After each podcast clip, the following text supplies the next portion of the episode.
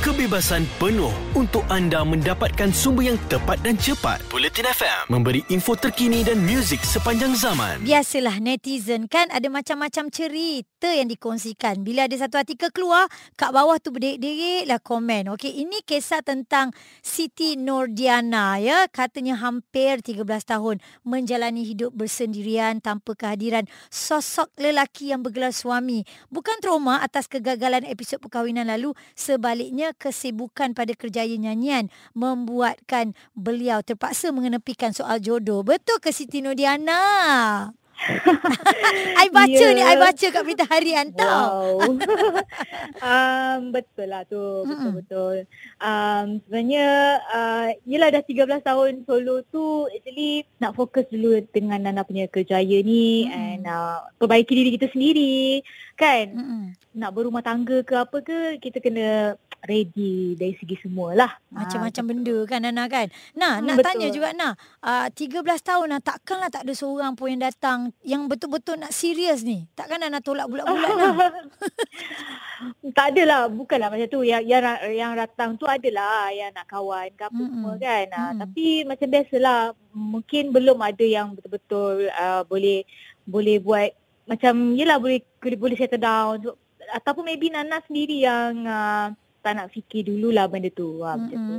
Okay. Ha, tapi da, bukanlah Nana tak berusaha. Kita kita still doa, berikan jodoh yang baik. Mm-mm. Kan? Ha, tapi itulah, uh, belum lagi. Tapi insyaAllah ada tu. Ada tu eh. Ha, hmm. Bila tu kita tunggu je. Tapi nak ada komen daripada netizen ni kan. Ramai ha. yang support. Katanya tak apa, tak payah kelang kabut. Tak payah apa tergopoh-gopoh Nana kan. Ramai yang yang support Nana. Ada hmm. juga yang kata, so Nana uh, macam mana hmm. kalau pilihannya itu dah daripada peminat, adakah Nana terima? Yelah, Nana nak ke peminat atur-atur kan rasanya?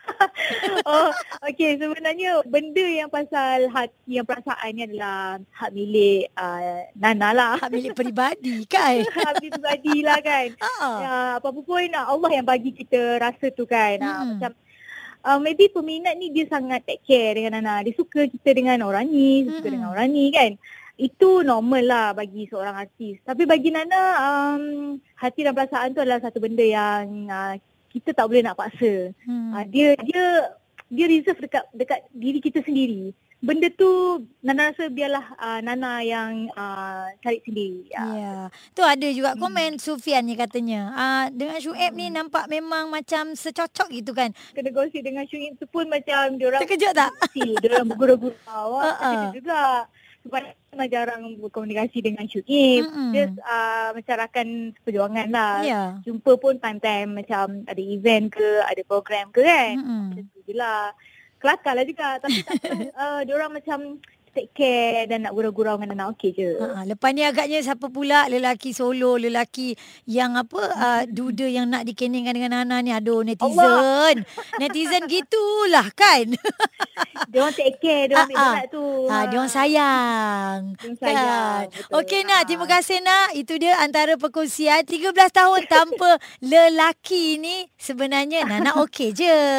Kan? Okay. Ha, ha. Ada anak, ada Rayyan. Ha. Ah, Rayyan tu dah cukup dah menjaga Nana tu kan. Kita doakan betul. Agar uh, bertemu jodoh secepat mungkin ya Nah. InsyaAllah. Amin. Ya dek, akak dan semua sentiasa doakan yang baik-baik je untuk awak. Terus dengarkan kami di Buletin F M. Kebebasan penuh untuk anda mendapatkan sumber yang tepat dan cepat. Buletin F M memberi info terkini dan muzik sepanjang zaman.